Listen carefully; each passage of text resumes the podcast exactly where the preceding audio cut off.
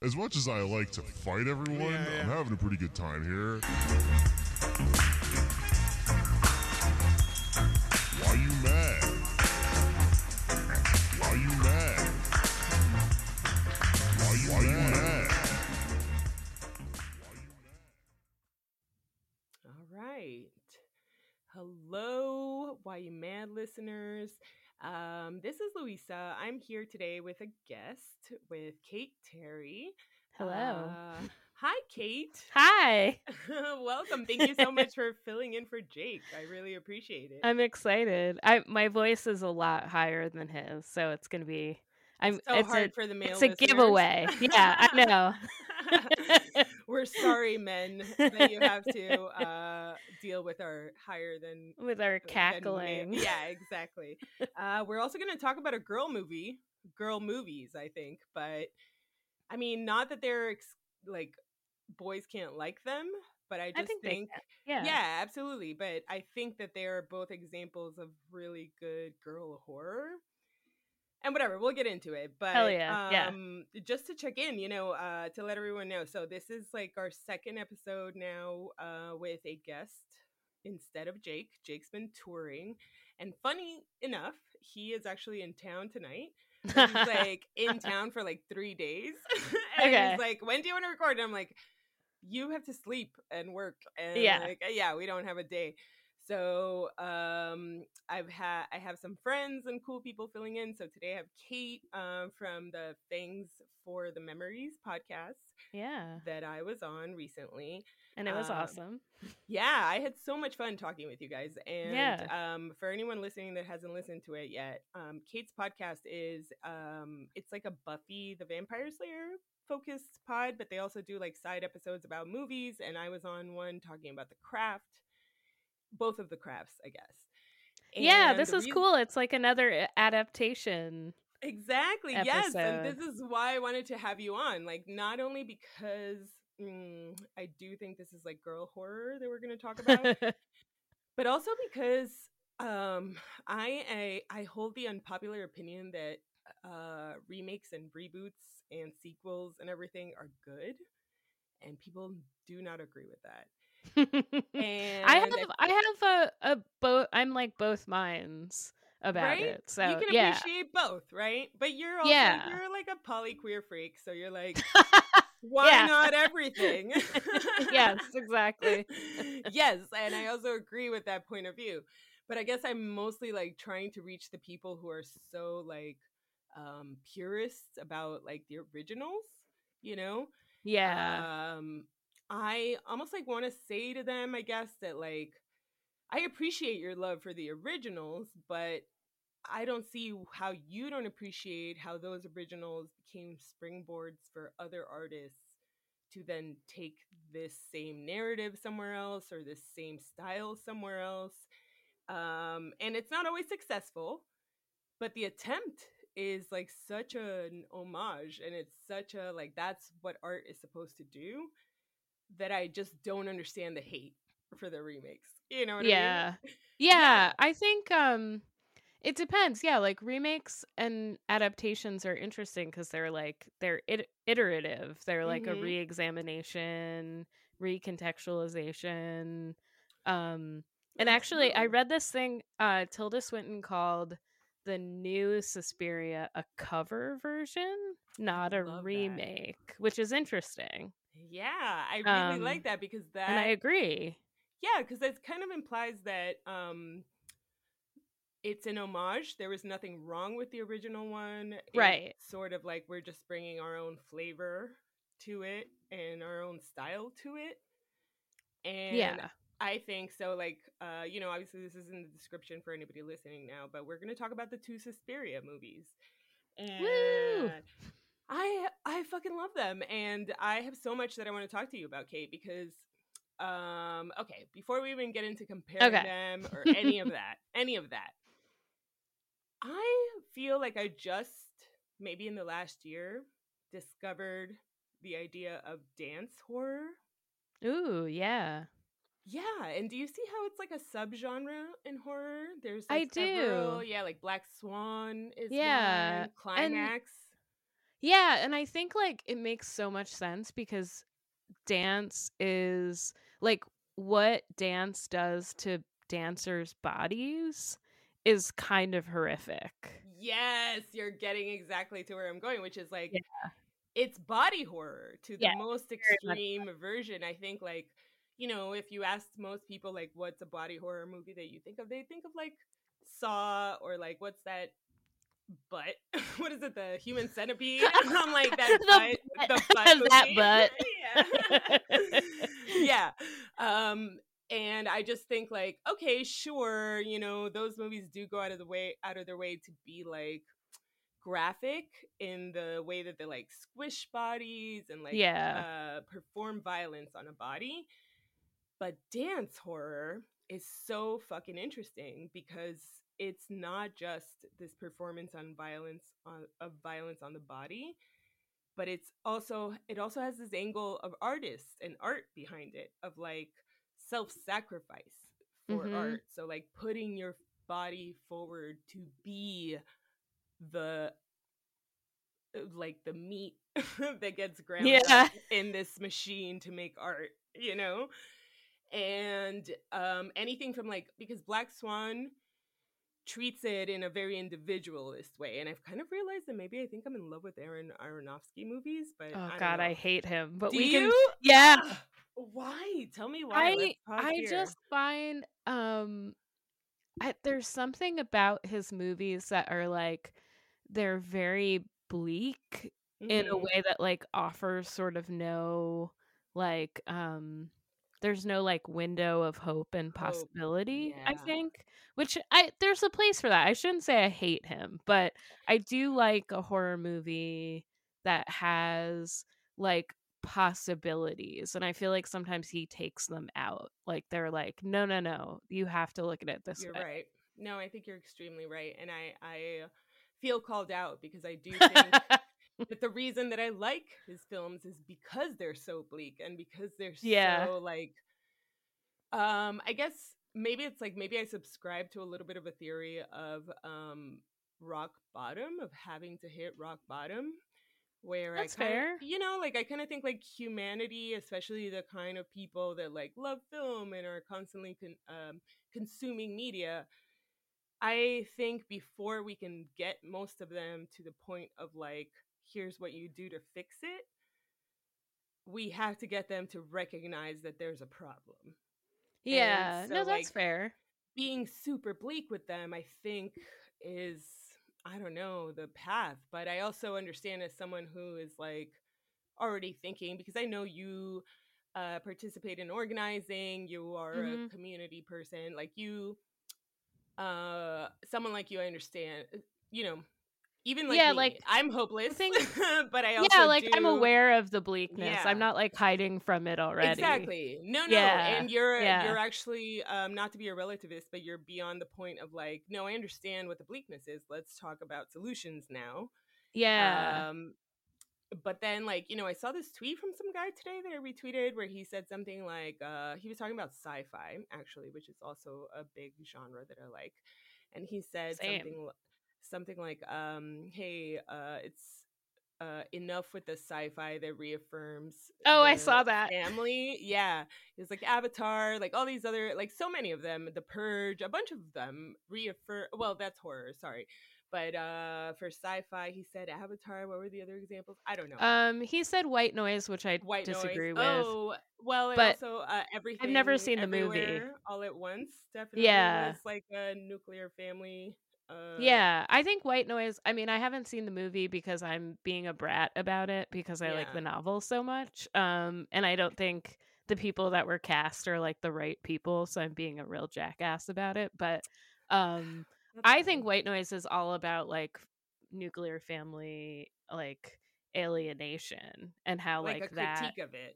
Yeah, like it causes yeah. this like. Well, but sometimes the adaptation misses the point, right? Oh, totally. Yeah, it ha- I mean, original. That happens all the time. Yeah. Um, I was just listening to a podcast. Um, the Brooklyn Institute for Social Research has a podcast. Love it. And they were talking about um, Jane Austen adaptations and how, like, pretty much every single one of them misses, like, the class critique and like the biting like humor that she had. Yeah. And like they all kind of just like, I'm using I'm gonna use the Louisa word, they all reify the um you know the the kind of like idol culture of all of the women, um yeah. and don't show or talk about ever like what has to happen in the background for those things to exist. Um, yeah, totally. So they uh, missed it entirely. Yeah. I haven't watched this. I don't know if you have. I doubt anyone has listening, but I noticed that on Hulu, I believe, there's like this new series called Rosaline. Have you heard no. of this? Mm-mm. No. Oh my God, Kate. So it's basically like a brand new twenty-three, twenty twenty-three series. Oh my God. Yeah, I'm like, it sounded up. Like she just said, Mama. Yeah, she's like, she has opinions on Rosaline. So it's a series that where the primary character is Rosaline, as in Romeo's first girlfriend at the beginning oh, of shit. Romeo and Juliet. Yeah. And the premise, from what I can tell from the commercials, oh my God, Lucy's puking. I hope nobody can hear that. Lucy, no. She's just like, I ate too many plants. Uh, anyway. Oh God, yeah. The premise of the show, from what I can tell from the commercials and the trailers, is that Rosaline becomes aware that after she rejected Romeo, he went after Juliet. And now she decides she wants him. So she's like, yeah, fuck that. That's like not the real love story. I'm going to prove to you guys this is the real love story. Romeo belongs with me. And here's the thing. I haven't even watched it, but like it already sounds like the premise doesn't understand the point of Romeo and Juliet. Yeah. Because it wasn't about true love. It was about lust and power and uh children, I guess, like not really knowing their place in the world and where yeah. you know, like there was uh and about how you, as much as you think you are an individual, you belong to a family and you have responsibilities and things that limit you in life. Yeah, and, and they didn't live that long. They like, didn't how live. Could... So I'm like, how does this series like how does this progress? So she goes right. after Romeo and then eventually they kill themselves. So what is what's what's season two? Right. Like, I don't know. She she gets on Tinder or like I she don't know. Stops them. She's yeah. like the hero. Exactly. Stops them so, from killing themselves. I, yeah, I bring silliness. That up to say that, you know, I get it. A lot of adaptations and remakes are not good, but um, I think the effort is always worth checking out because maybe it will bring something new. And Suspiria in particular, I think. Both versions are fucking phenomenal. And they're great for different reasons. And I mm-hmm. think that the new one did escalate where the first one started in terms of style and content and narrative, uh, acting, like in every way. Which is not to say that the first one was bad, but I mean, let's get into it because, yeah, uh, yeah. you know, part of the reason that I invited you was because you mentioned to me that you love the first one, right? I do. I love yeah, the so first tell one. Tell me. Tell me about why you love the first one. Um. Okay. So I think the first one is like this just beautiful, um, like psychedelic fever dream. I love like totally everything about the way everything is like every scene is set up. There's that scene where um Susie like goes to visit the woman in um like the apartment building, and it's like the most gorgeous um the like wallpaper. Yeah, beautiful. Everything yeah. is like to the. But you know what's funny? It reminded me so much of um The Shining.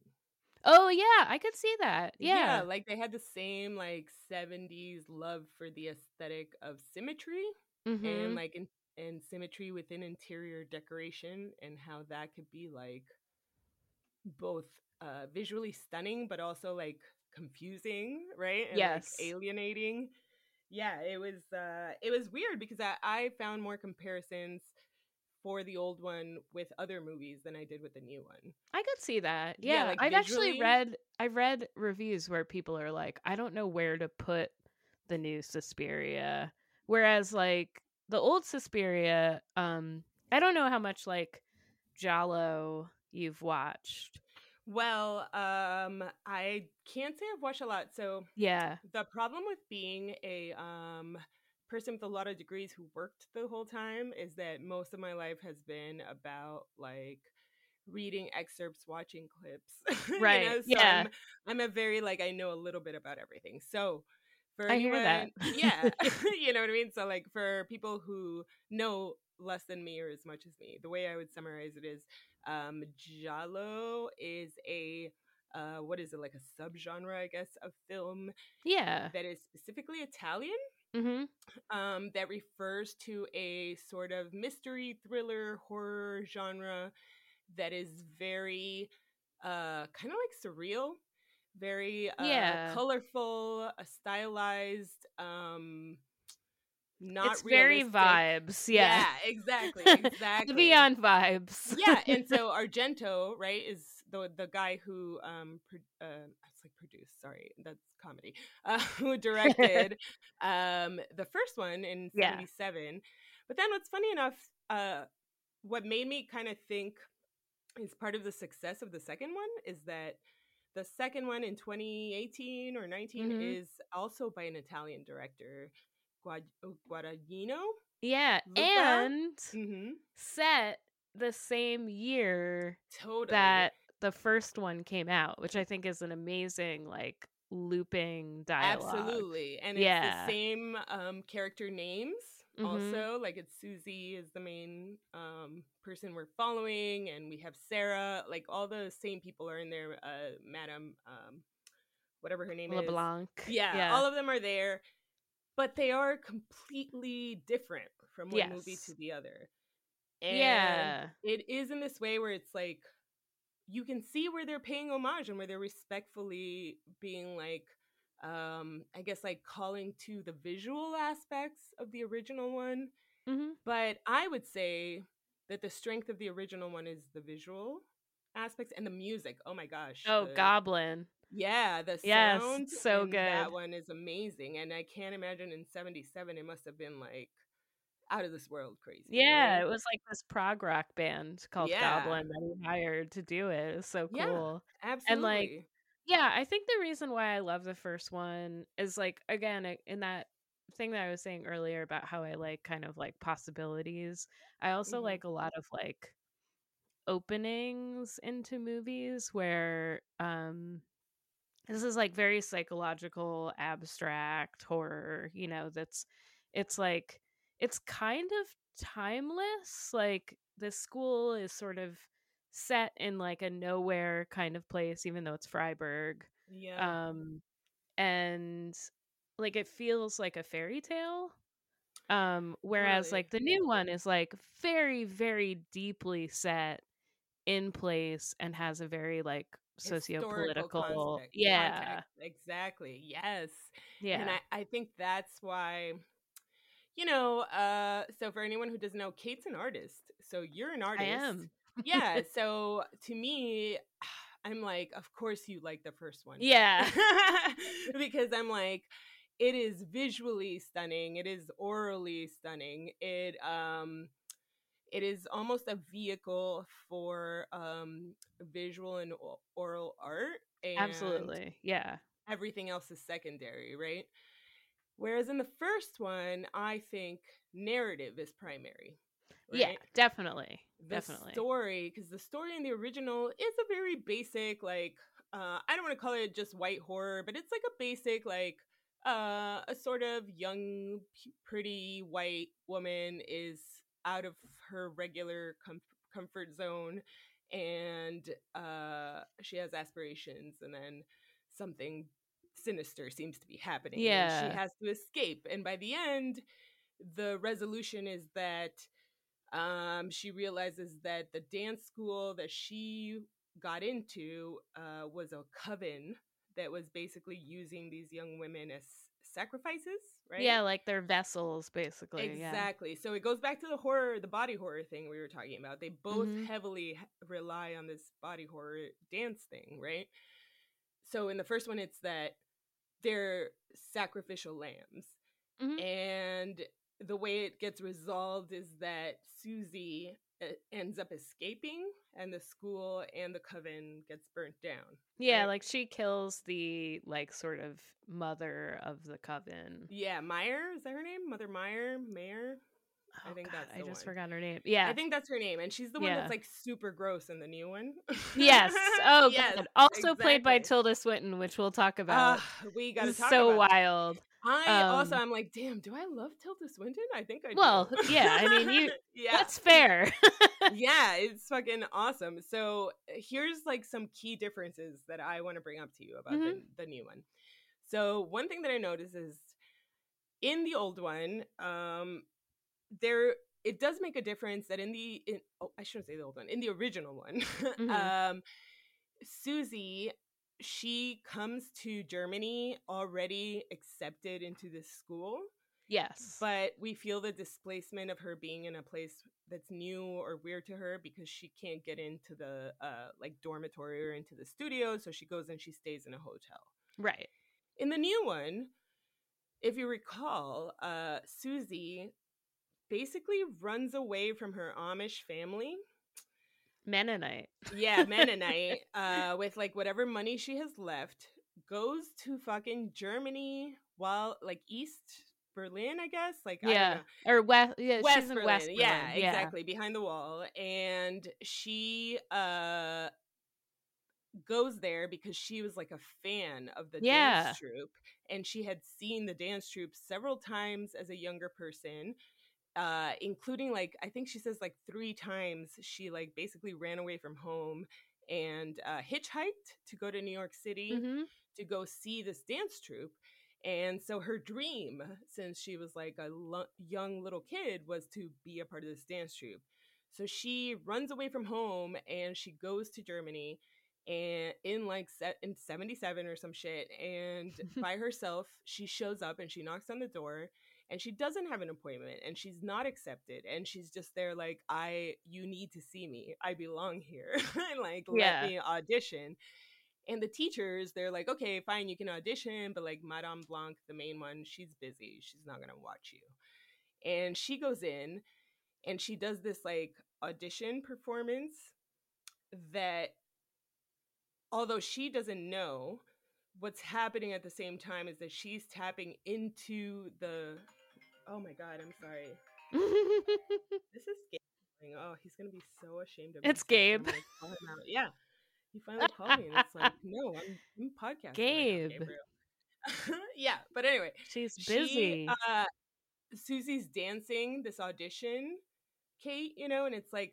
Yeah, yeah. Heart literally on the fucking dance floor because this is her whole dream and all she wants is for these people. Like literally if they say to no. To accept her. She's yeah. in the street in Germany. You know? Right. So, like, like, yeah. Like how does she get back home? Yeah. So she's like performing her fucking heart out, and what we see is that the dancer who was previously like I guess like the prima donna, the one that was like Olga. Lead before yeah. Olga.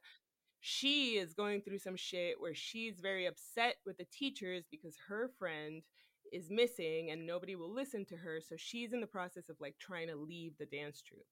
Yes. But as we're seeing um, Susie do her dance, we simultaneously see Olga get trapped, I guess, by the house, you know, oh, by like the my God. Power of the studio of the coven itself.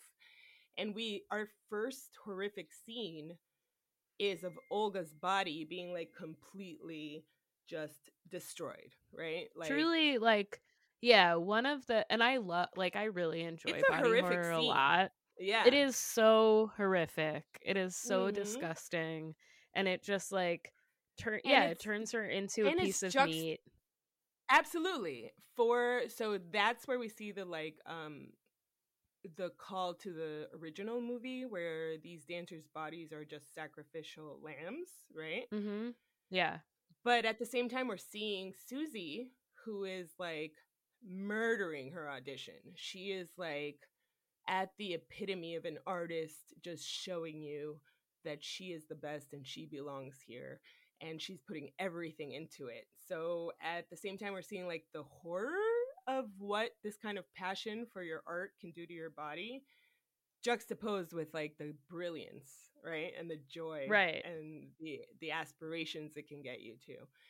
But and, then both are sort yeah. of like being controlled totally by the but, older women, yeah, right. But then when we get to the end, though, what I think makes Suspiria twenty eighteen's narrative so interesting and not something I've ever seen before is that,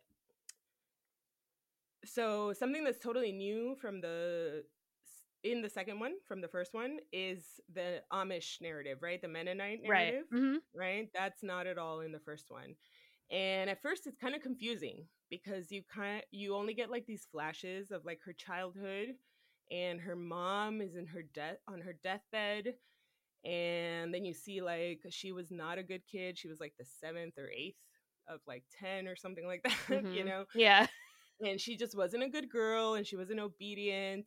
And then we see her mom on her deathbed talking about how she was always like the curse of her mother's life. Oh my life. God, that was so scary. Right? Yes, yes, exactly. When she so, said her, her daughter would like was like the smear that she brought upon the earth. On the earth, yes. The smear exactly. is like such an intense word. Yeah. Man, and where on your deathbed you're like, I think I have to repent for this one particular child I brought yes. into the world. And so I think that's a very important like slight thing that gets missed by people who watch this second one. Because the thing there is Susie in the second one is not a victim. She is no. not a sacrifice. It seems like she's a sacrifice like all the others, but she actually is the reincarnation of the goddess that that coven worshipped. Right. Mother Suspiriorum. Mother Suspiriorum. Yeah, which, you know, I like looked it up. Do you know what that Suspiria means? It's what it is. It t- sighs. Yeah, in yeah. Latin, it's a yeah. sigh from the depths. Yes, yes, and I feel like visually, aesthetically, the first one nailed the sighs from the depths. Mm, mm-hmm. The second one nailed the story of the sighs from the depths because so, it's about oh, yeah. like a a bunch of artists who are like completely sacrificing themselves and their bodies for their art, which in this case is for that coven, but they their motivations were corrupted at some point. So the goddess that they worshipped felt that she had to come back to Earth to punish them and take over the coven because they were not properly uh, worshipping her. Right? Yes. They had like selfish wants and needs. And this is like some shit that is like, I've never seen this in any other horror movie where it's sort of like a women, it's like an internal feminism call out. no, do you know yeah. what I mean? Yeah, where it's like very much a movie about like when we, or like a warning about how like even in sisterhood, we can fall prey to things like ego, uh, power hunger, whatever, mm-hmm. you know? Yeah. And, and we yeah. have to I be mean, aware of it. Yeah. Yeah. Like, I think this movie is so much, so much more than the first one about like relationships between mothers and daughters, both mm-hmm. like, you know, in by blood and then, you know, at the end, yeah. yeah, they tell her she has to, you know, reject her mother and yeah. you know become part of the coven, and she's like, actually I'm the mother. Exactly. um but I was wondering, so I the thing that like I don't I don't know if I totally buy that her becoming, you know, sort of the head mother does enough to like dismantle the hierarchy. No, and that's not where at all. Yeah, and that's the part where I'm like, oh, I wish that they had done something. Oh, is you know, this the to... part where you wish for a sequel, Kate? Ooh. No, yeah, it's Suspiria two. And it's all about yeah. family abolition, and she exactly. goes around and destroys the family. No, totally. That's why I'm like, it's not at all. I'm not saying it's perfect because it's right. definitely like, okay, so when I say that Susie in the second one, she's not uh, a sacrificial lamb. Mm-hmm. Ugh, that's not exactly correct, right? Because she is a sac- she's not a sacrificial lamb in the way that the other dancers are, like Sarah, because right. Sarah and them, they represent like the the first Suspiria type of dancer. Yes. Who were just like a nice, privileged, pretty girl who was good at dancing, applied to a school, got in, and didn't know what she was getting into, right? Susie in the new one is not that. She no. very much was pursuing this. We get from her mom that she was like born evil, right? And, yeah. and by evil, we just mean like not Christian. Right. That, that's another thing. That not a Mennonite. Yeah, yeah. Exactly. that's like it. That's another thing that was interesting to me is that Suspiria twenty eighteen defined evil women as just being like not patriarchal, not Christian, you know? Yeah, and I mean, witchcraft is such a good yeah. metaphor for that because like historically... I mean, more so in in Europe than the United States, like so many more women died in Europe from yep. witchcraft, uh, persecution. Trials and persecution. Yeah, yeah, and like, I mean, you could basically just, you know, the whole thing was just that you were a weird woman. Exactly. In and South like, America too.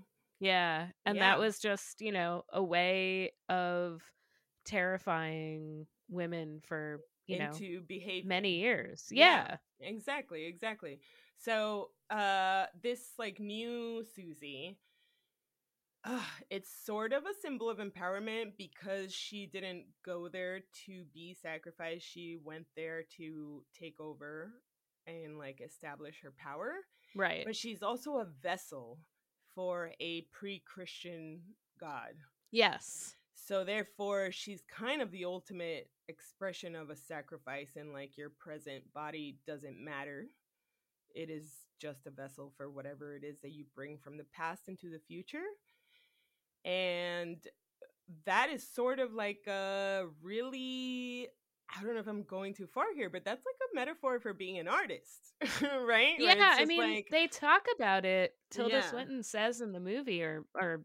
Madame LeBlanc says, yeah. when you dance the dance of another, you empty yourself so she can yeah. live within you. I mean, that's exactly, exactly like what they're doing in dance and also what they're doing in life, at, you know, with the coven. Mm-hmm. That like um, these younger women are, you know, just sort of used up as vessels for, for like the collective coven, um, you know, to give them like youth and beauty. Mm-hmm. And um yeah, I mean, it's it's really interesting because it is how a lot of relationships that aren't idealized between women actually exist, you know. And it's yeah. pretty cruel, and like we talked about this in The Craft, like in the original Craft, it was probably a little bit more realistic that, mm-hmm. you know, like... Like the competition. Yeah, that girls fuck and, each other yeah. over. Yeah, exactly. Um, and I mean, but obviously... It, but, but to your point at the beginning, it was also more hopeless mm. because, in it, like, the original Craft was like, ah, well, girls, women won't ever be able to overcome these things and work together. They yeah. are just as susceptible as men to like ego problems and power hunger and whatever. Right. And the new Craft was like, no, not at all. Women can get together, or like non-men can get together and recognize that patriarchy is the, the thing that's holding us all collectively down. Right. Um, so it, it's, it is interesting because I would say to you that uh, do you th- which one do you think is more hopeful? The first Suspiria or the second one? Hmm. I, I guess think the, fir- well, the first I- one for me, I well, just, um, I think in terms of like movies that I like to watch, yeah. I find the first one more enjoyable. Um, the second one, I have to say, so this is the second time I've watched it, and I yeah. got a lot more out of it the second time that I missed the first time. Mm. Um, Whereas, like, the first one, I think the first one you could probably watch like a thousand times, and yeah. you kind of like pull new little weird things out of them, but it's yeah. more like fragmentary. Um, Have you seen um Climax? No. Oh my god, you gotta check it out, and we okay. can even talk about it afterwards. I have no idea who the director is. This is a movie Gabe made me watch, but it's like um the let's say the synopsis is basically it's a dance horror movie, and it is about a dance troupe. I want to say like European I don't okay. know, nondescript European dance troupe. Yeah. And, you know, like uh, multi-gender, multi-racial. And we open into like a dance space, and they are basically practicing their whole act. So the movie opens with a huge like dance number that is just like perfectly executed, very colorful, symmetrical, amazing. Yeah. And then it ends, and we realize that what it was is that they're rehearsing, right? Okay. And this dance troupe, they're about to go on tour. So this was their last rehearsal before they pack up and go on tour. And after they rehearse, they're going to like hang out and party. So there's one of them is DJing. Somebody puts out a bowl of punch. Everyone starts dancing, smoking cigarettes, having a good time. And then shit just fucking gets really fucked up because somebody spiked the punch with acid. Oh, shit. Oh, okay. Yeah. So it just becomes this like really trippy, colorful, dark as fuck, really fucked up movie that is, it has like no point and no narrative other than this is a night of people getting drugged against their will. Yeah. And here's everything yeah. that happens. And so like narratively, I don't think it's very deep, but visually and um, in terms of music, it is absolutely like, it reminds me of the first Suspiria. Okay, cool. Yeah. It, I totally, I think you would like it also because it, um, it has the horror elements, but it's mostly stylistic and beautiful to look yeah, at. Yeah, yeah. Um, well, like one of the things I think is interesting, like, and this is why both of them have like validity is like, so after you watch the new Suspiria and realize that it's set at the same time as the original Suspiria, you realize that all of the sort of politics of the new Suspiria that they talk about were actually happening mm-hmm. during the original Suspiria in real life. And it's totally. almost, and then it kind of makes you think like, was the make, was this type of movie important to people because it was like sort of a reaction to the kind of violence the reality. Yeah. and reality in, you know, like on view in the new one, which I think is really cool. Absolutely. Like, I love that dialogue a lot. I absolutely agree with you because, you know, um, I don't know, I'm sure you are familiar with um, magical realism, right? Yeah, South, yeah. South American magical realism. Um, and the thing with Latin American magical realism is that it is very much in the same category as, like, uh, slave stories mm-hmm. and songs in North America in the sense that it is, um, it was a form for Latin American writers and artists to express their experience and frustrations with the systemic oppression of their mm-hmm. life mm-hmm. without naming it, right? So yes. they would make these like fantastical allegories that represented the actual material reality of their oppression. Yes.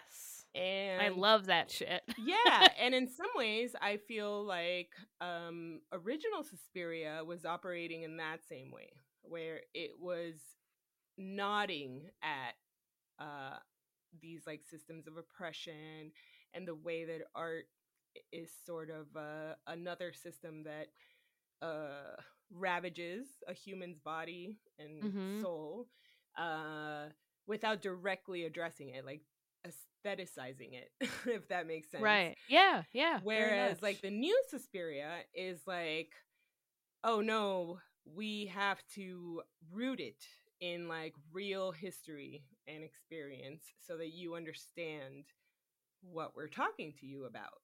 Right. Yeah, and, and I mean, I think so like, you know, basically like I don't I don't know this much much about this time, but like I know, so this is like um what's called the German Autumn mm-hmm. and the um leftist group that um you know they show has like just um hijacked the plane oh right um from the they're the I guess from the Red Army fraction, and that's something that's not in the first one too, right? But yeah. it's like happening yeah in real life. So and that is um it also serves as a timekeeping device yes in, in the second movie, because it basically is like as everything is happening to the dancers, the news occasionally plays, and we hear that we're only like thirty-six hours into totally the, into the kidnapping. I mean, like the hostage situation. Yeah. So it very purposefully is linking individual experience with historical events. Right. Yeah. And I think there's something, I didn't pick up on this as much the first time either, but so a lot of what like the left was angry about in Germany was that, like, you know, there was like the denazification, but mm. it didn't really happen. You know, it it was just kind of like neoliberal shit where like a lot of Nazis were reabsorbed into the government. And I think the um, doctor talks about that. yeah. yeah. Or to America, or they just go and work in America. Um, yeah. yeah. So like the left was very mad that, like, you know, Germany was like, we won't forget this, but like they were already in the process of forgetting. Forgetting, yeah. Yeah. And so like there's something really interesting about the idea of like remembering pain and like uh, pain visible on the body, you know, yeah. like what's happening in the dance troupe at Absolutely. The same time. This is and like, like at the very end, Um, Mother Suspiriorum makes Doctor Klemperer forget everything that happened to him. So we haven't talked about him really.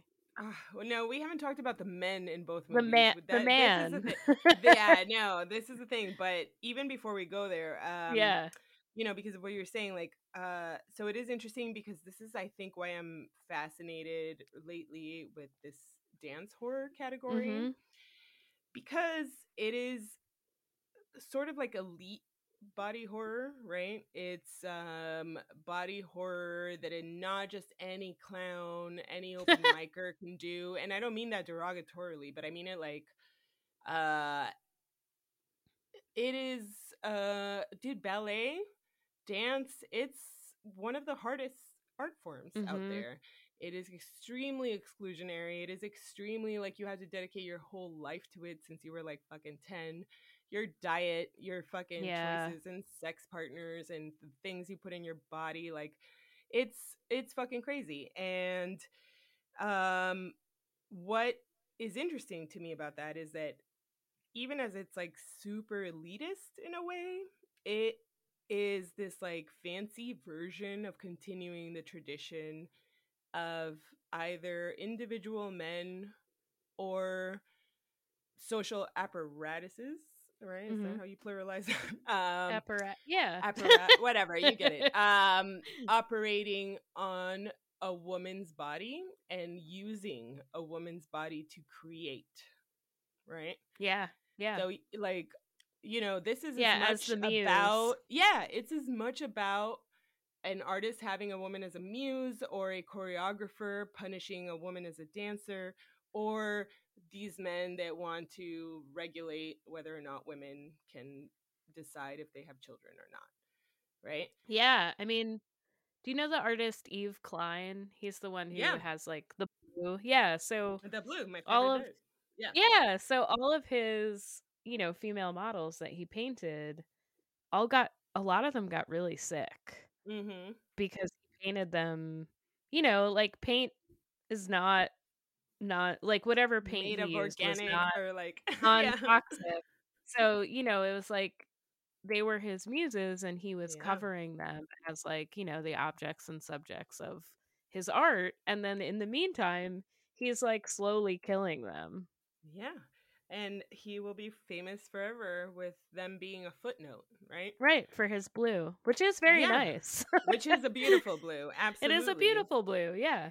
But then um, this reminded me, right, of um, Octavia Butler, right? So just like mm-hmm. there's a little, a little left turn here. Um, yeah.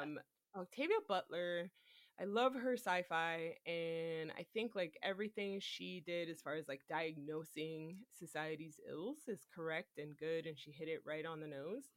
But the thing that always bugged me was her insistence on like religion being mm. an important aspect of like h- human liberation, I guess. And, you know, if you read into her shit, basically she believed that the only way to save humanity is like such a big endeavor that the only way to get all humans behind it is through such a powerful force, organizing force as religion, right? Mm, yeah. So she like argues that religion has made pyramids, it's made cathedrals, it's fucking shaped the world, right? So the power of religion could be harnessed in her thinking to get humanity past where we are now. Yes. And this uh, sort of reminds me of these Suspiria movies because it's they are movies that show you how these artists, the directors, the writers, the performers in these movies are doing the same thing as Octavia Butler, but instead of religion, they are treating art as their religion. Ooh, right? That's interesting. Uh-huh. Yeah, like they are willing. And in Suspiria, the second one, we see that exactly. It's not even an allegory. Like she literally grows up in an Amish life or in a Mennonite life um, mm-hmm. and then um, uh, collapses the idea of her artistic ability and her spiritual self into one, mm-hmm. right?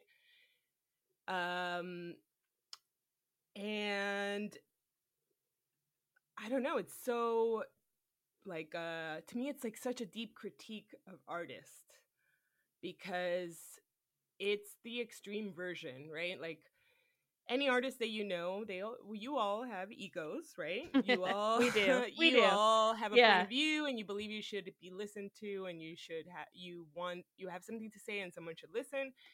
And so is Susie, but it's not. It's like to the most extreme version of like it's for not just me as an individual, but for the whole future of humanity. Yeah, right? Yeah. Which is an, sort of like an Octavia Butler way of viewing religion and all of that stuff. So, all of that to say, here's crazy, and this is my question for you. Okay. Um, dance horror mm-hmm. seems even more, because Octavia Butler was like fighting within a like man space, right? Mm-hmm. Sci-fi is very typically like a white male space. Uh, but dance horror weirdly seems to me to be the domain of women. Women are the majority of the dancers, the sacrificial lambs, the uh, egos that rise up from the fire. Uh, in every in every example we've talked about today, uh, Black Swan and all of them. And they all are directed by men. These mm-hmm. movies. Yeah. So my question to you is twofold. One, is it that I just don't know about dance horror movies directed by women? Do you know of any? And I don't. Two, right? And but two, Suspiria was written, it was co-written, the original by a woman, was co-written right? by a woman. Yeah. Yeah, exactly. So um, I'm just so curious because it seems like uh, a, a genre that if we leave it to men, it can continue to be useful in the same way that ballet and every other form of art where men got to express themselves through uh, wearing down a human body of a woman.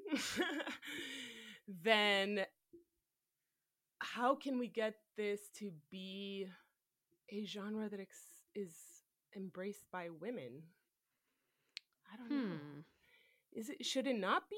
I don't know. Like, I don't, it, it's weird to me that, um, for example, I would say like Suspiria, the second one, mm-hmm. uh, I think is a very feminist story.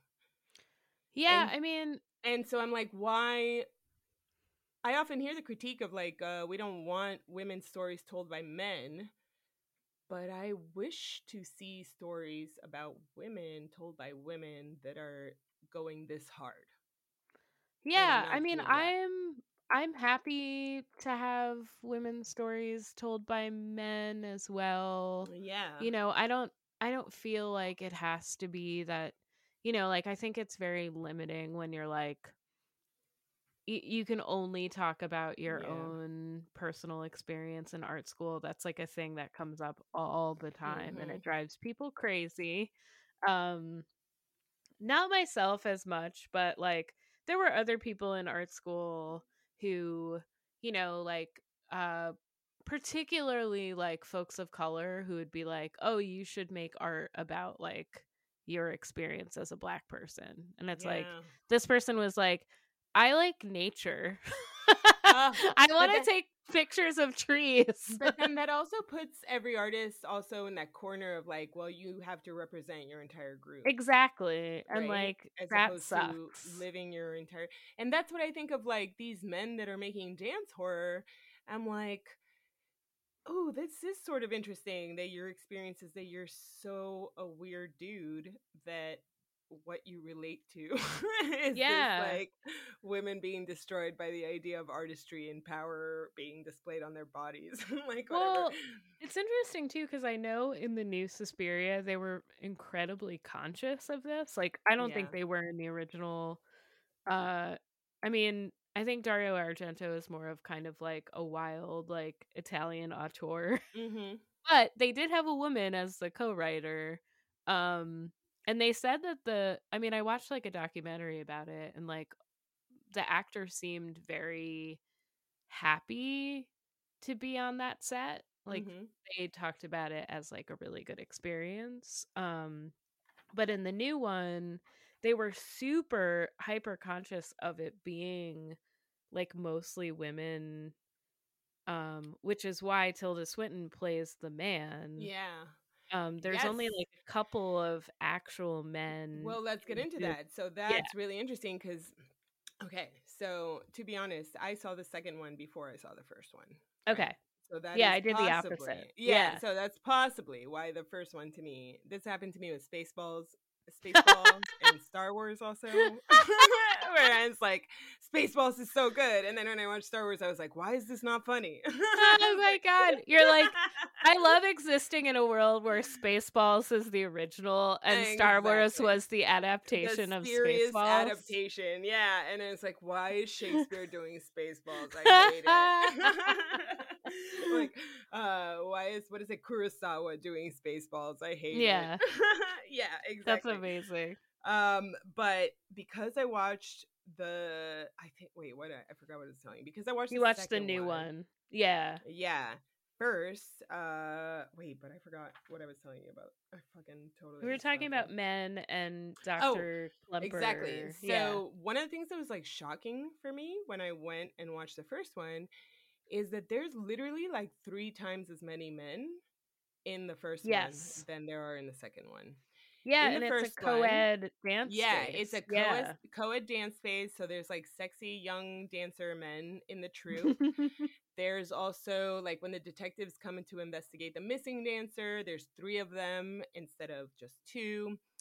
Um, I don't think we ever, oh, we don't ever have a psychiatrist in the second one. I mean, in the first one, what we have is like the historian.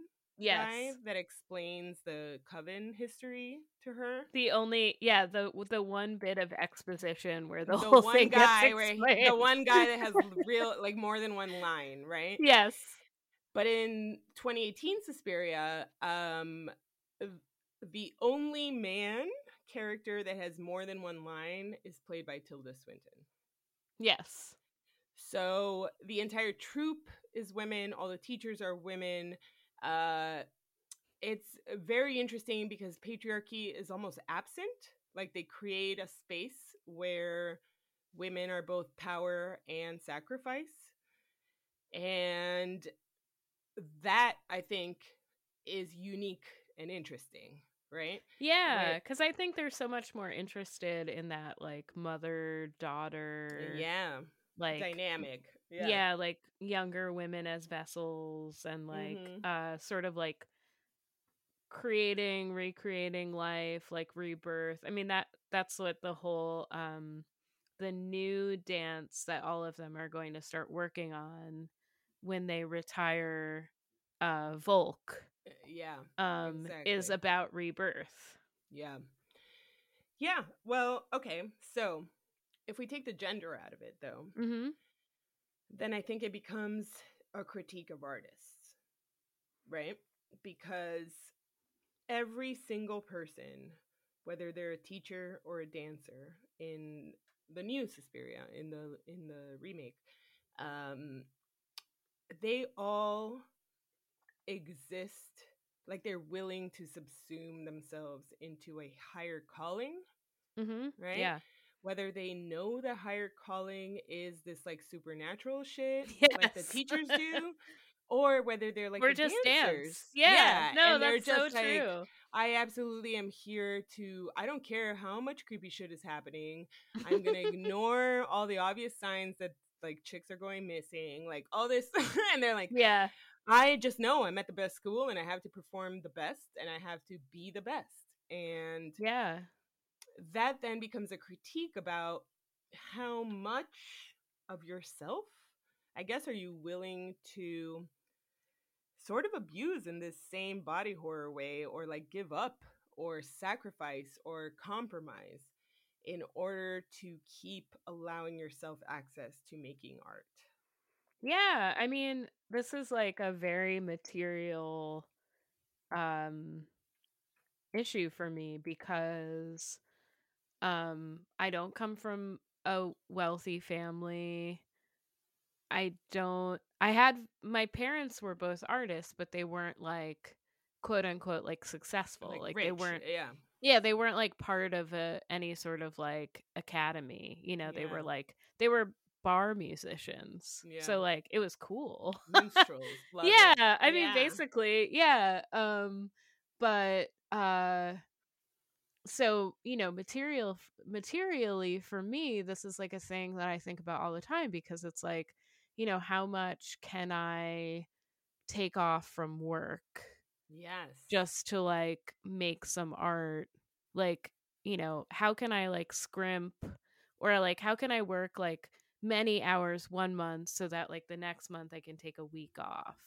Mm-hmm. Um, and a lot of the access, like I did think it was interesting that like, you know, they say basically they want all the women there to like not worry about food mm-hmm. or um I think they specifically say that they understand that um, financial independence is very important to a woman's mm-hmm. ability yeah. to live her life. Yes. So and like they don't charge for any of the dancers to live there. Right. And Susie was like, oh my God, really? No money? And she's like, yeah, of course not. Which is so, like you're saying, a, a material reality acknowledgement of like, if you want to create your art, there should be a system that provides a way for you to just focus on that. Yes. But then also that is the carrot being dangled yeah. for her to be fucking abused, right? Yeah, and like I would like, yeah. I'd like the first one and not the second one. Yeah, exactly. Yeah, like, no. I just want the government to give me a stipend uh, to be totally. an artist and make my work. That's without... Right. You're right. Without first being sacrificed to a coven. Yeah. You know, because in the second one, I think the like vibe we really get is that like uh, Susie's like the chosen one, right? And yeah. I, I do think it's an important critique for artists because of this yes. idea of genius, right? Of like yeah, talent is just inert or inherent or whatever. And if you have it, you have it. And if you don't, you don't. And she represents that. Yes, where, very much so. Yeah, where it's just like you were born to be this. And simultaneously, she also represents not having the direct access, right? She's the working class, poor person who she's not like the Susie in the original. Right. Who had access to dancing school since she was young and got into this fancy school in Germany. She's like absolutely throwing away her whole life to pursue this. Mm-hmm. yeah. yeah. And I think like that's a...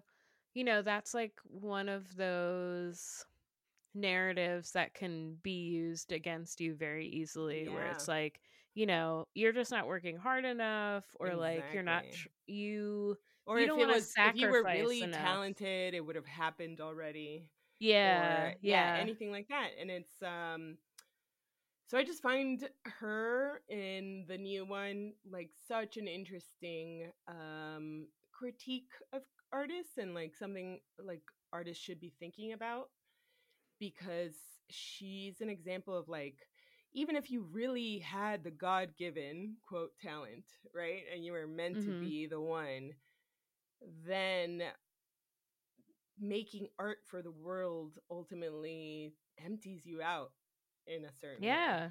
Yeah. And like what? Right. And like that's yeah. not what. I mean, one of the reasons why I'm not very successful, quote unquote, is I You're don't like, not have... rich. You are yeah, successful. I don't You're have like, the... One of the reasons I'm not rich.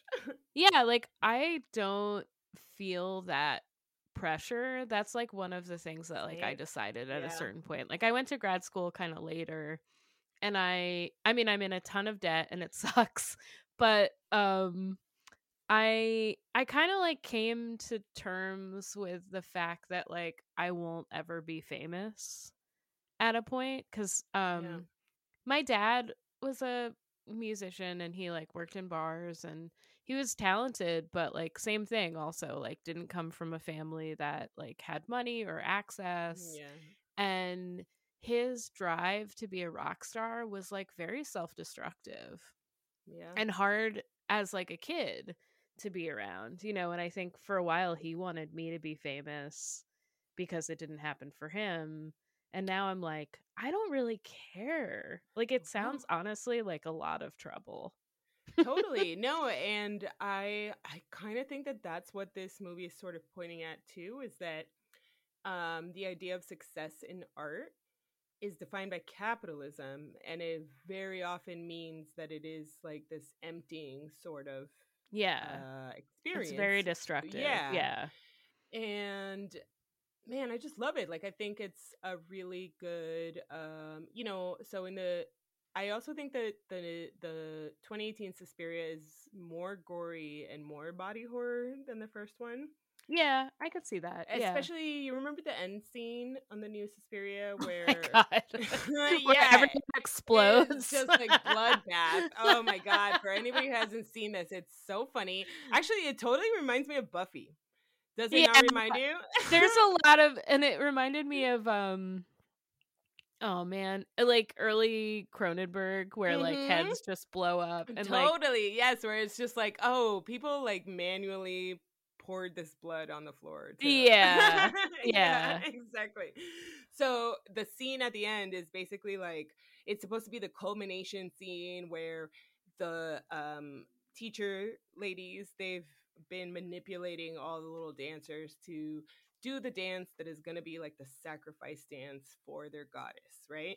So they go into this like cavern below the school and they're all down there naked and they all start doing the dance, and then Susie comes in and she's supposed to be like the main sacrifice, we gather.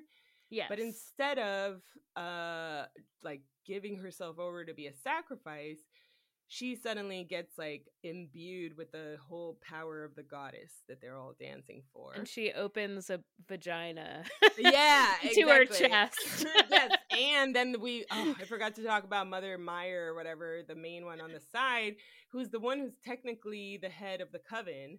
Yes. And one of the things they allude to is the fact that like her body is all falling apart and disgusting and like full of boils, because she's supposed to have died, but by sacrificing all these young women over the years, she keeps like getting health and youth and stuff, right? Yeah.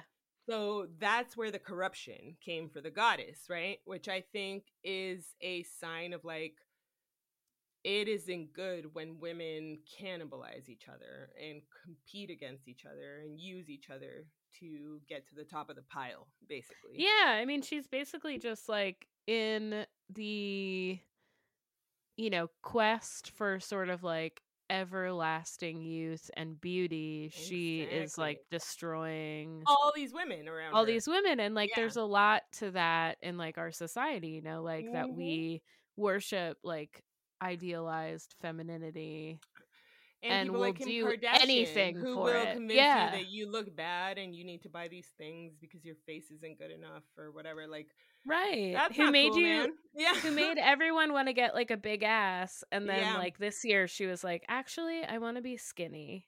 Yeah. And like she can just do that, and then all these people are like, oh fuck, I guess I have to get rid of this fake ass that I paid yeah. for. Exactly. So yeah. Again, I guess to me the most horrific and troubling part of my love for Suspiria twenty eighteen is yeah. realizing that one of the deepest um, critiques of me as a feminist that has made me think so deeply about my relationship with other women and stuff like that was fucking directed by a man. And I'm just Some, like, why? Sometimes they get it. I don't know. I know. No, you know what? I gotta have you back to talk about Heat. Have you ever watched Heat? Uh, the um the heist movie with yeah Al Pacino. Oh my yeah. god, I have a friend who used to watch that movie. He was a D J and he watched that movie every Saturday night after his show at like three a.m. Yeah, I'll talk about Heat. We gotta talk about Heat, because you know what, it's one of these movies that is made by men for men. Yes, and it is about men, but if you if we really examine it and talk about it, it is about every single man failing in their interpersonal relationships mm-hmm. and how their attempts to be men the way that they were taught they're supposed to be men end up hurting women. Yeah, it's like The Sopranos, you exactly. know, where like people don't understand yes. that they're they're like it's meant not glorifying. To be toxic. Yeah. yeah, it's not glorifying. This is extremely um it's an it's an injunction. Uh, what is it? Uh yeah, like we're judging. Yeah. This is bad. yeah. Um so, so yeah, I have a question for you yeah, about like the end end of the new Suspiria. So um after everyone explodes and there's like the crazy mm. um bloodbath, like kind of blood orgy scene, um Susie, who's now Mother Suspiriorum, comes mm-hmm. to Doctor Klemper's bed. And um, right. I guess one thing we didn't talk about is that, so throughout the movie, he is um, mourning his wife, who he kind of lost in the war. Um, she got separated from him, and he keeps going to look for her in East Berlin and like right. looking for her in their home. And like event actually also gets like charmed by the witches to think that like she came back, which is very sad. Um yeah. And but... simultaneously, uh the way the dancers know him is that the dancer that's missing at the beginning of both movies, in the second one, the initial scene is actually of that dancer going to see that therapist. And yes. she's like kind of not she doesn't sound logical. She seems crazy. And she's like pouring out all this information to him about a coven, a coven and witches and all this stuff. And then she disappears. And so then he is the one that is the impetus for why the cops are searching for the missing dancer. Right? Yes. So that's the way and, we like, know of him. But then we learn what you're saying, that he's right. been, yeah. And he's like a very, um, you know, he's an incredibly imperfect character, because mm-hmm. he doesn't believe these women um, when they come at the beginning. For, yeah, you know, exactly. that he thinks that they're hysterical. Um, and he also like, you know, the, the witches tell him like, you could have looked for your wife so many times. You could have tried harder and you didn't do it. It was all, yeah. you know, out of this fear and out of like, you know, I'm sure the, the trauma of war, you know, it, yeah, like it affects people in different ways. So, you know, so he's mourning his wife, um, and Susie comes, or you know, Susie slash Mother Superiorum comes to him and and tells him what happens to his wife, which is incredibly sad. He's she, like on his deathbed, or he's just sick. I think bed. He's just sick because yeah. he had he had to watch the blood orgy. Right. So he's recovering. Oh, he's like recovering from hysteria. Right. Yeah. Yeah. Um, okay. And she comes to visit him, and she's like all neatly dressed and mm-hmm. and more like she's no longer the um insecure little dancer. Right. Yeah. She has a new presence to yeah. her. Um, and you know, she tells him all about everything that happened to his wife, that she, you know, unfortunately got arrested and went to a camp, and they they did a like census at the camp and made everyone stand outside for a very long time, and she died of exposure. Exposure, yeah. And um, she died with two women who like cared for her and made and her held feel her like hand she so wasn't she didn't alone. Die alone. Um, times an answer. I did exactly the same thing that I did on your podcast, which is that I bumped my desk and then the audio went out. So then it's like, amazing. Oh, starting a new recording. So now I have to splice it together. Tell Leslie we're even. Okay. I will. I will tell Leslie. Like I also fucked it up for myself. Uh, but no. So where you left off, what you were saying was like uh that. The do you think it was do I think it was kindness of her? Yeah, or cruelty. Like the act of making someone forget about the even though it's horror even though it's incredibly sad. Yeah. Um, is that a kindness, or do you think that's kind of a cruelty? Well, oh, did she make him forget? I thought she came and she told him all the details, right? That he didn't know. She did. And did yeah. she make him forget at the end? Oh, mm-hmm. okay. So I would say yeah. that making him forget is a kindness. If she made him forget even the desire to go find out why, right? Because mm. I do think that he was like very unhappy the whole time, right? He was. He, yeah. Uh, I guess survivor's guilt kind of shit was going on with him. Yes, absolutely. And so, yeah. as mean as it may seem to tell him all of the truth of what she knows that his wife actually went through, I think that is what he wanted ultimately. So then for mm-hmm. her to make him forget it all at the end, that is a kindness. So actually, I had forgotten about that scene, but to me, that scene yeah. is what clinches it that Mother Suspiriorum is not bad, you know? She...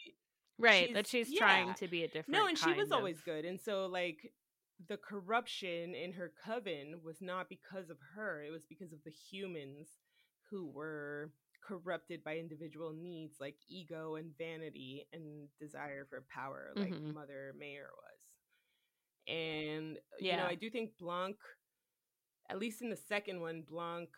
Uh, represented the idea of doing things correctly and not having it be about your personal ego, but she was losing up against the faction of the Mother Mayor people who were like yeah. power and beauty and eternal youth, right? So I guess like ultimately I think um, Mother Suspiriorum is good and what she did was good. The only thing that was bad, I guess, is that Um, Susie was never a person, I guess. She's like an empty vessel for mm-hmm. her. Yeah. yeah. Yeah. So what happens to, yeah, I guess. You know, like her like, mother dies sad. Susie yeah. Exist? No, like her, Susie's mother dies sad and regretful and feeling like she brought some kind of devil to the world. Yeah. So it's not. Yeah, it's not like a clean slate situation. It's a very, uh, this is questionable for everyone. But I think that that's sort of like, I don't have kids, but if you have a fucking child artist, if you're not an artist yourself, that's got to be crazy. Because mm-hmm. you just made like a little psycho that's going to go off into the earth to like, I'm going to make artworks out of socks and like whatever. Oh my God. My mom is so yeah. kind. She was an artist too, so she's very like, yeah, what else could you be? It's true. Nothing else. She goes to my grad, yeah, going to my graduate thesis being like, um, why did you make art out of old socks? She's like, I'm really trying to get your thesis, honey. I love it. Yeah, and I'm like, well, I, I was reading a lot of Deleuze. And that's beautiful. Um, yeah, yeah, but what I really enjoyed about the fact that they made Susie a Mennonite in the new one is that it is a really extreme way to be like, no, her family could never get the desire to be an artist and and have ex- self-expression drive your life. You know what I mean? Uh, yeah. And they could never understand, I guess, like a desire for a different kind life. Of family yeah, structure. Exactly. Yeah, and that like their daughter is like sort of this powerful force that like could be for good, but like they would but never they accept that. They don't because, understand like, witches it. Are exactly. just bad. They can't even understand yeah. it, which then also makes it an anti-trad movie. Hell yeah. oh, oh yeah, I'm gonna end it on that. Love it. You should do a um, uh, you know how you have your your Blumhouse uh like yeah. archive? You should do one for like anti-trad movies. I'm gonna try that actually. I think uh, I'm gonna have to look into Aronofsky. I know you don't love him, but I I'm like, holy shit, I didn't know who this dude was until like a year ago. None of you film nerds yell at me. Shut the fuck up. I don't care about directors. I just noticed like a year yeah. ago that I liked Aaron Aronofsky. I did like Black Swan. I do have to say I liked Black Swan. Black Swan's great, and Mother is great. You don't like uh, Mother? I, you know, no yeah, judgment if I, you don't, because it's extremely anxiety-inducing. Yeah, I didn't, and not fun to watch. I didn't like it very much, but I, I like, I appreciate it. But again, it's kind of the same sort of thing that he does, I think, where he's like a little you know too what? This is didactic for me. Uh, this is gonna be an ongoing side series. I'm gonna have Kate on. We're gonna come. Hell yeah! That she likes Darren Aronofsky. What was the other one? Uh, I don't know. We're gonna we're gonna do yeah. it. I can't wait. Uh, Kate, I love talking with you both on your pod yeah. and on this one. Thank you so much for filling in for Jake. It is so fun to talk. Um, I love talking about movies. I will talk about movies anytime. So I'm gonna have you back please. For more. And if anybody listening uh has ideas for us and stuff you want to hear Kate talk about, email yes. us at yumadpod at gmail dot com and we'll have Kate back on to talk about other stuff. Is there anything you want to yeah plug? So um if you are interested in looking at my weird art, um, so my name is spelled K A Y T E and then T as in Tom, E R R Y. I say that because people think it's Perry, like Katy Perry, all the time, and it's very weird and uncomfortable. It'll be spelled correctly in the Thank description you. Of the show. um, I am not Katy Perry, um, because I am not a neo-lib. Um, but anyway, look, I do not have shark uh, backup dancers. No, and I would never vote for Rick Caruso for L A. I know. Sorry, Jesus. Los Angeles. Anyway, so um, so yeah, my website is kate terry dot com, and then I am on Twitter. Oh my God, when am I on Twitter? oh, at Kate I Terry. How easy is that? Oh. um, I'm Warm Bucks on Twitter. And then my um, podcast is called Fangs for the Memories. And our Twitter is Fangs Podcast. And um, yeah, we do uh, Buffy recaps. And we talk about how much we adore Buffy and hate Joss Whedon. And we love, love, love horror. So yeah. we talk about horror a lot, too. So, yeah. I love it. There there are kind of people. Hell yeah. So if you're into the stuff we talk about on Why You Mad, you should definitely check out Things for the Memories. Um, both cool people that run the show and great topics that Yay. They talk about. So check it out. Uh, for me, I don't have anything to plug. You already know. Follow me at uh, whatever, all the podcast stuff, Why You Mad Pod, and then Luisa Diaz Nuts. And then also, whatever. For those things, you can see my information for shows I've got coming up in New York City. And that's about it. Send us an email. Have a good time. Bye. Bye. Are you mad?